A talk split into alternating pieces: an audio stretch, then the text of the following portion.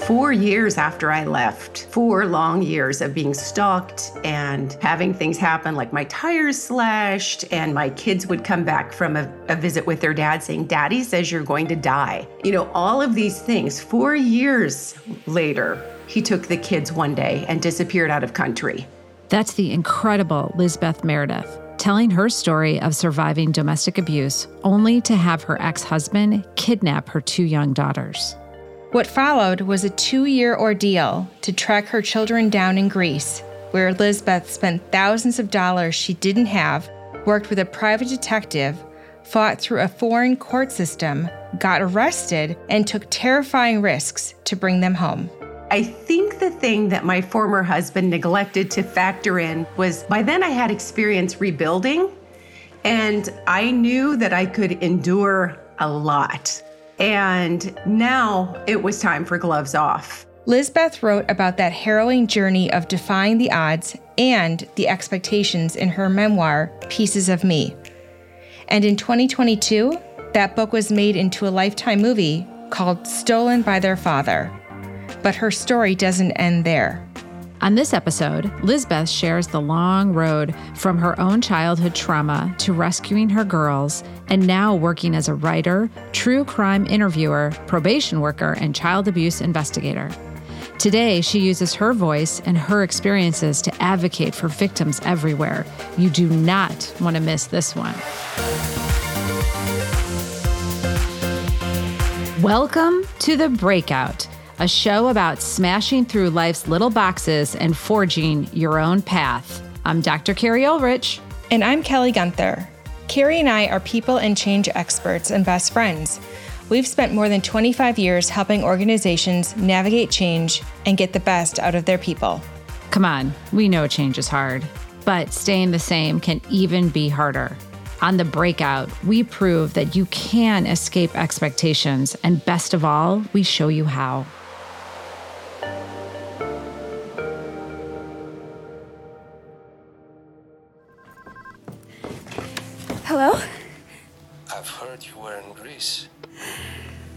Greg. Greg, I'm their mother. They need me. No, they don't. I told them you don't want them. They don't ask about you anymore. Can you let me talk to them? Please put them on the put them on the you phone. You won't get them back. And if you try again, I'll kill you. Ugh. That's a clip from Stolen by Their Father, the lifetime movie based on Lizbeth's story. It's just a small glimpse into the nightmare she went through and how miraculous it is that she came out the other side. So let's jump in. You have quite a story, Lizbeth. We probably, it's hours and hours. So we're going to try to do it justice in our short period of time that we have with you. So in, I know this is tough. In one line, what did you break out of? Oh, and one line, what I broke out of. That's a good one. I like it. I broke out of the very low expectations that not only I had for myself, but other people had for me as I was a young kid growing up with not the best of circumstances. I I almost could end the podcast there that's so beautiful because I think so many people have that and don't even sometimes realize it. that such low expectations and how that impacts your choices, what you do with your life, how you think of yourself, what you strive for. Let's go back a little because you have so many chapters to your story. When I was a very, very young kid, I grew up with a lot of chaos in the home. And I remember as a child thinking, I want to be a mom and I definitely want to be a mom that never divorces. There won't be family violence like in our home. There won't be that chaos. My kids will know who their parents are, they will know who they are. And I did none of the heavy lifting after childhood to make sure that that was going to be the case. I just immediately went away to college for a little bit, failed out, and then grabbed the first hand that reached out to me romantically. I mean, like the first person who said, I'll take care of you. I was like, perfect. I my work yeah. is done. I've arrived. And so I actually married uh, this person that I'd known for about three and a half months. And I was kind of the original 90 Day Fiance, mm, I like to say mm, now. Ahead of your time. right. I should be on their confessionals. But uh, anyway, I married someone who was a good bit older than myself, not horrifically so, but older. I was young, he was a little bit older. He's from a different culture, and that isn't of itself a bad thing, but I just didn't know him and I didn't know mm-hmm. myself. Mm-hmm. So, fast forward a few years later, I am at the battered women's shelter, separating. Uh, never had my degree, so trying to put my life back together and trying to create for my daughters who'd witnessed violence, who'd witnessed me being harmed pretty badly. My oldest daughter, she was two at the time, almost three. And I thought, now that I've been injured, now that the kids have gone through this thing, now that we're on Section 8 housing, when we finally got on housing, if I can just color in the lines and follow the rules and be a quote unquote good victim, not annoy my friends by going back and forth and choosing to be with the person and not complaining loudly about single parenting or that I don't get child support and never will if I just do the right things, this will be over. And I really did a good job of some of that. You know, I mean, I finished college in a couple years, got my journalism degree, and got a job as a domestic violence survivor advocate that I loved. Made no money, but I loved it. And had a wonderful roommate who was like a grandma to my kids. I assumed that because I made good choices, violence would end. And instead, what happened was it would keep ratcheting up over the years. So, four years after I left, four long years of being stalked and you know, having things happen like my tires slashed, and my kids would come back from a, a visit with their dad saying, Daddy says you're going to die. Oh my God. you God. know, Daddy says you're going to go to hell you know, all of these things. Four years later, he took the kids one day and disappeared out of country. And it wasn't because, oh, he was so excited to introduce my kids to his culture or the country. It was a payback. Mm-hmm. I had done the unthinkable. And mm-hmm. the stronger I became, the scarier he became. On his very first unsupervised overnight visit with their daughters, Lizbeth's ex husband took the girls and fled to Greece his home country. That's when all of the rules Lizbeth was playing by went out the window. You said something that was really interesting that you were a good victim. And you still were kind of playing by the rules. But what was interesting about your story, you weren't a very good victim in, in Greece. You were you were kind of a badass. I think the thing that my former husband neglected to factor in when four years later he took my kids was by then I had experience rebuilding and I knew that I could endure a lot and that actually he'd sort of helped with that training, my childhood, and then, you know, realizing what my kids needed, plus the fact that I had a proven history of rising to an occasion when people didn't think I could, even myself. Now it was time for gloves off. And so I knew that one thing that was important was good community. And so I had it with that job of mine, with amazing coworkers who were my friends, with the fabulous executive director who was also politically active in Alaska, and that mattered. And so there were so many great things in the midst of something awful. And I wasn't doing this alone. I didn't become a superhero somehow. I did have to pretend often that I was fearless. I had plenty of fear and I still do, you know, at times in life. You know, I still deal with a lot of anxiety and things like that, but I definitely knew it was time to move forward, mobilize the troops. Living in Alaska pre internet was the best place in the world for a hardship because people know how to stand up for one another and create community back in the day. We weren't a divided, crazy country, but really people just rolled up their sleeves and said, This happened to one of us. How can we help? So I was never doing it alone. Lizbeth and her community raised enough money to get her to Greece, stay for months, and hire lawyers as well as a private detective. She endured threats to her life and took incredible risks to get her girls home to America. But ultimately, there were some decisions I had to make that only I would pay the hugest of consequences for. I got arrested in Greece. You know, I I've not been arrested in our country, although there's still time.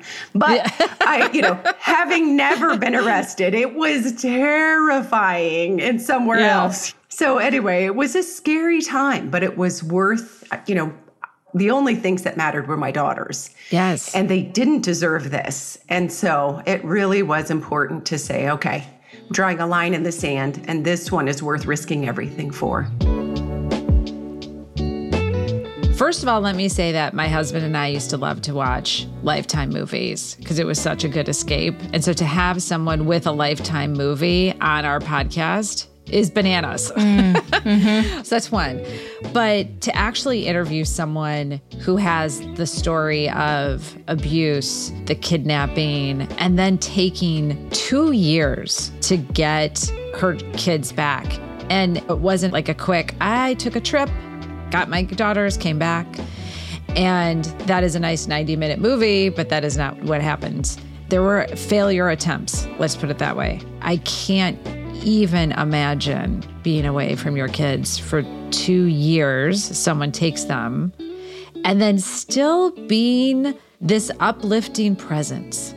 It is amazing. She's just had to endure so much in her life, and yet she's been someone who has just constantly persevered and pushed through it and had this ability to find a way, find this other gear and say, you know what, I'm going to try this, I'm going to do this. And then she's been given this amazing talent, and she's had this talent within her to write and to use it to advocate and not become a further victim, but to help others, to me is just the, the greatest gift she could give. It's so incredibly uplifting and, and powerful. I'm at a loss. It's just an incredibly moving story all the way around.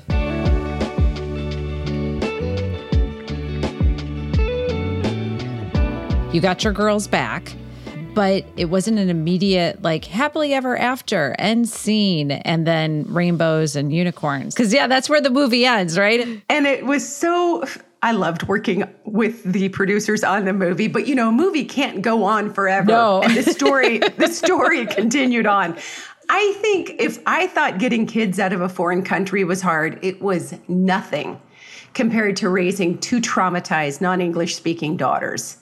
And I had been through so much and kept it together actually pretty decently, not always, but kept it together. But then when finally all of that sort of subsided, when we got back home, I lost it. Mm. So you have me needing more acute mental health services and trauma support on a shoestring budget.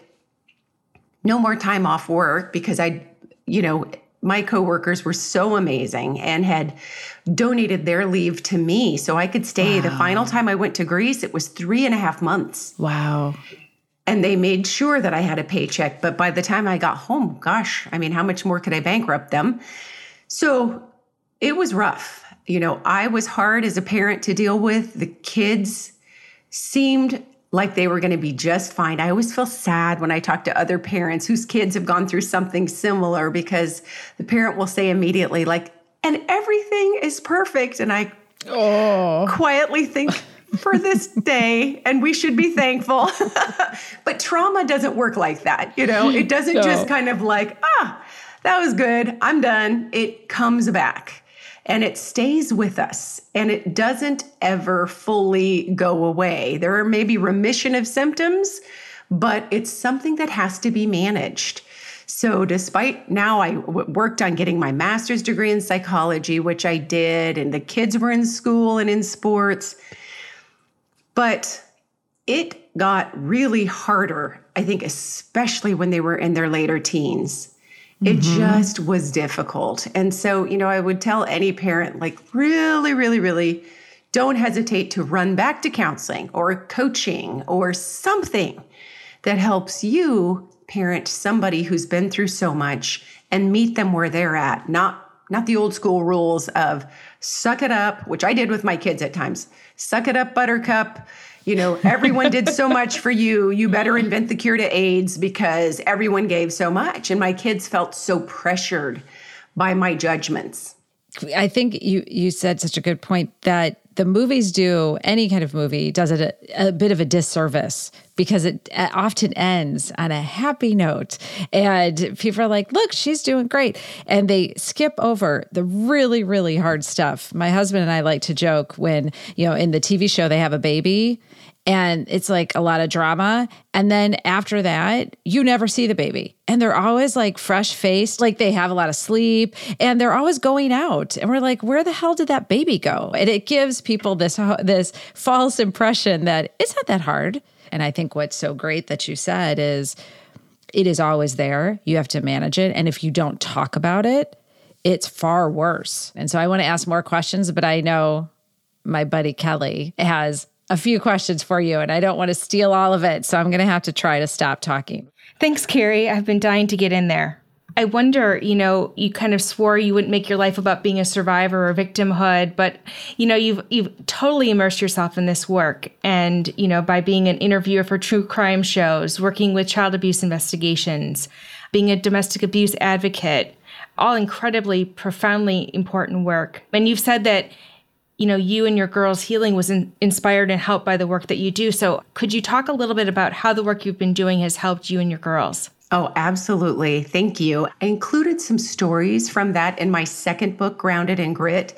Therapy was very helpful, and I've tried many different kinds EMDR, talk therapy, different kinds of talk therapy, trauma releasing exercises. Those are all helpful.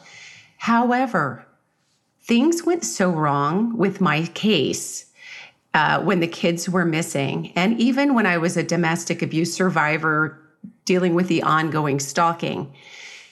And it's very easy to take it personally and think that the worker didn't care. Why is the system stacked against me? Why did this or that not happen? Suddenly, deciding to work in the system that I had felt failed me miserably, sometimes it did. I'm not going to lie. Sometimes it did, but sometimes it did not. It helped to depersonalize things. I was able to look at what happened is I'm trying to help other people who've gone through incredibly difficult circumstances, doing my very best and not hitting the mark at times.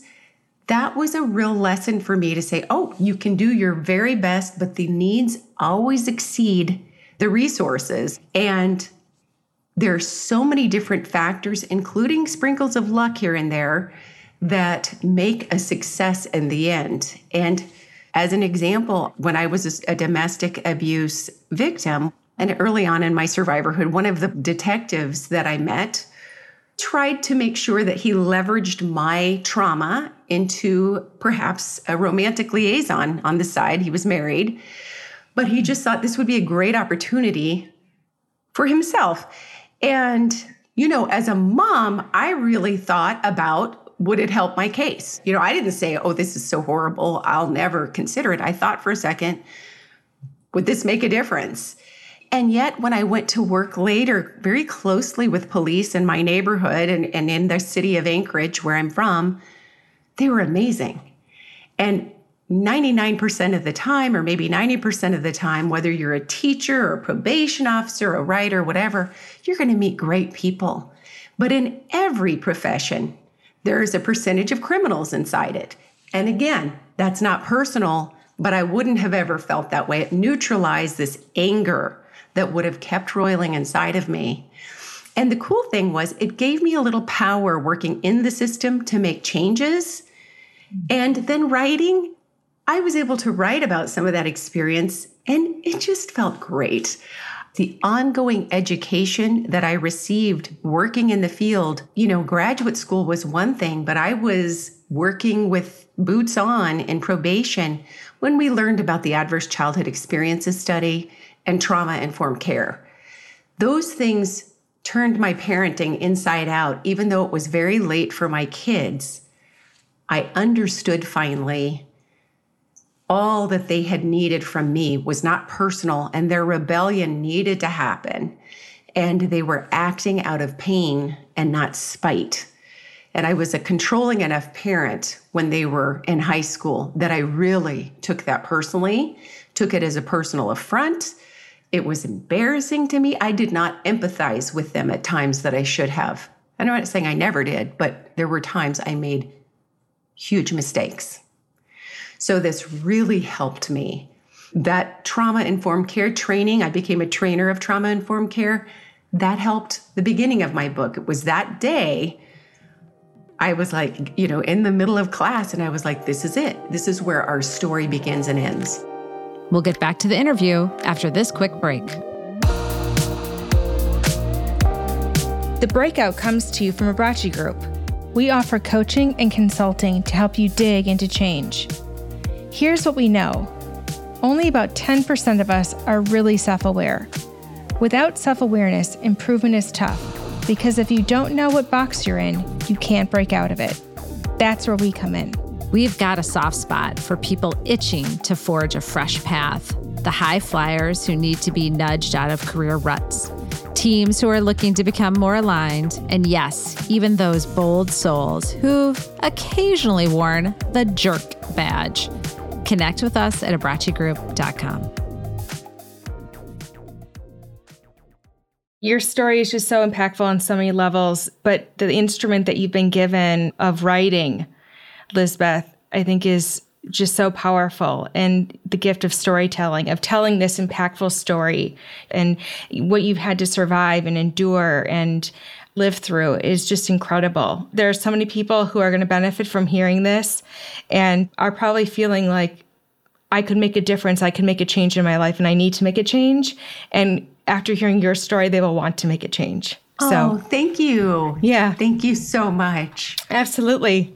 Um, so I'm tearing up. So that's an appropriate next question segment. So with the world being in shambles, and as you mentioned, you know, we can all stand to incorporate elements of kindness into our, our life and our lexicon. You know, what are some truths that you've learned about trauma and resilience over the years that you've come back to in hard times for people, I think in particular, who might be struggling to maybe break out or, or live a life differently? I love that. Great question. I feel like the first one I mentioned, but it bears saying again, and I say it every day in my true crime job time does not heal all wounds. And preserving our stories and not sharing them does not aid with healing. But the other thing is, we're not alone. Even when we feel alone, we are not alone. And there's someone else out there who can relate to our story, who's going through what we're going through. Yes, it's wonderful when people have the privilege to have access to mental health services, and I am a great believer in them. It's a certain privilege that we don't all have that. But there are online forums, there are many different places where we can find peer support with people who have walked in our shoes. And a lot of times, I will talk to clients who say, I'm not that kind of person. I just don't like to talk about, or I don't like to be with a group of other people, or this, that. It's not about what you like. It's about what you need. It's kind of like when we go on a healthcare plan for eating and exercise. I don't ever wake up and say, Can I have some kale? That I can't wait to wake up and have a smoothie. This is going to be amazing. But it's as grown people, we have to go with what we need, not what we want. We have to be willing to be uncomfortable and know that we're going to learn from the people as much that we don't want to become, in addition to the people who set an example. And that's the beauty of peer support, both giving and receiving. And I truly believe it helps us sustain community when we go through a prolonged hard time. If we get that support, because otherwise we're likely to take one or two of our closest relatives or friends and drive them nuts and weigh them down with this one thing for weeks, months, hours, years. People get sick of it as they should.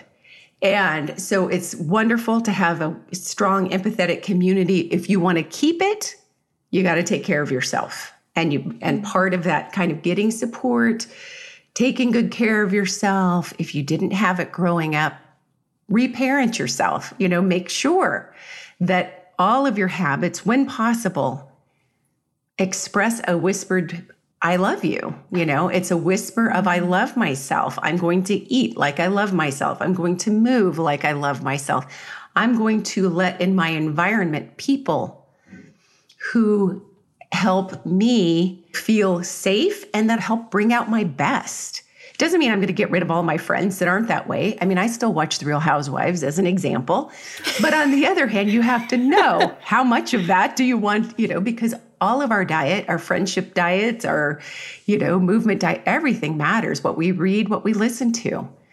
So it's not easy to change old patterns. To tame trauma, I like to say the best we can do is tame it and incorporate it into our lives. But I think you feel successful when you know you're not ashamed of it any mm-hmm. longer. You know, so much of what you just described and emphasized is so impactful for so many reasons, and people aren't alone.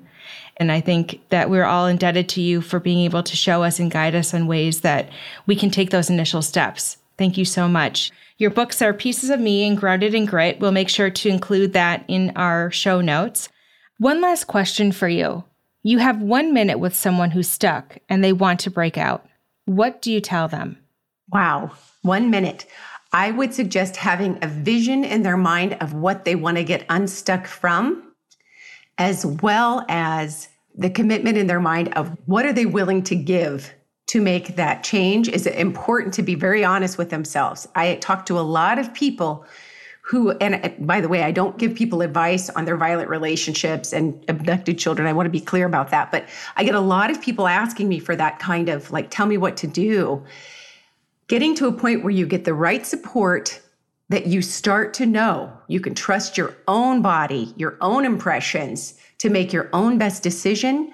That is key. Having that vision in mind and then being willing to do anything to get the support you need. And what works for me will not work for someone else. So it's really important that people get input and perspective and support because inside them lies the answer. Thank you so much, Lizbeth, for being on our podcast and for breaking out of the low expectations that you set for yourself and that others set for you to become this incredibly strong woman that you are today and such an inspiration and powerful force. Thank you, Kelly, and thank you, Carrie. I've loved being here today. You are amazing. To quote, I don't know, do you watch any drag race, Lizbeth? RuPaul's drag race? My daughter does. I don't. Well, your daughter might appreciate, I will quote Alyssa Edwards, beast. You are amazing. You're the beast. That's all I could think. I was like, damn, she's a beast. She's amazing. so tell your daughter, Alyssa Edwards, she would say beast. And you are like the most amazing person. And I'm so honored you're on our podcast. Thank you so much. This was an honor. And I'm so happy to be a beast. That's great. Kelly, stop making me cry all the time. Damn it when she talks about the intergenerational trauma, and that happens to so many people, you just keep repeating and repeating. Mm-hmm. And so you have kids at a young age, and it's all the shit we talk about, Kelly. It's those mm-hmm. expectations, right? Yep. It's the expectations of you have a kid when you're 21 and you don't go to college, and you just keep perpetuating it. And for her to break it and break that cycle and talk about it is so impressive and so wonderful and so uplifting that everyone needs to hear the story of her because it's like, you know what? You can do it. If she mm-hmm. can do it, like it's just inspiring. Now I got to blow my nose. I thought that that was such great clarity and that trauma is something that has to be managed. That you never overcome it, that it's something that you just have to manage throughout the course of your life that to me was something that I had not heard, or at least if I'd heard it, it wasn't as said so succinctly. And again, celebrating our efforts, not always the outcome. It may not have been the prettiest way to do it, but I have gotten the job done and I'm continuing to get the job done on my terms. And the last bit of you should surround yourself with people who share the same expectation of you and not the negative ones and not the low ones. Do you know what I mean? I don't mean like you hang out with assholes who are expecting you to be perfect all day, but they share like you are worth it. That's it. Hang around people who love you and think you're worth it. Mm-hmm. That's it. You're worth it. Stupid episode. So good. That was our conversation with the warrior, the beast, Lizbeth Meredith. And this is the breakout from Abbracci Group.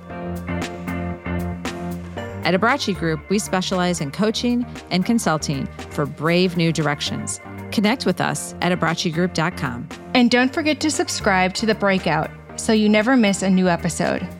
And make sure you're following us on Instagram at The Breakout Pod. I'm Kelly Gunther.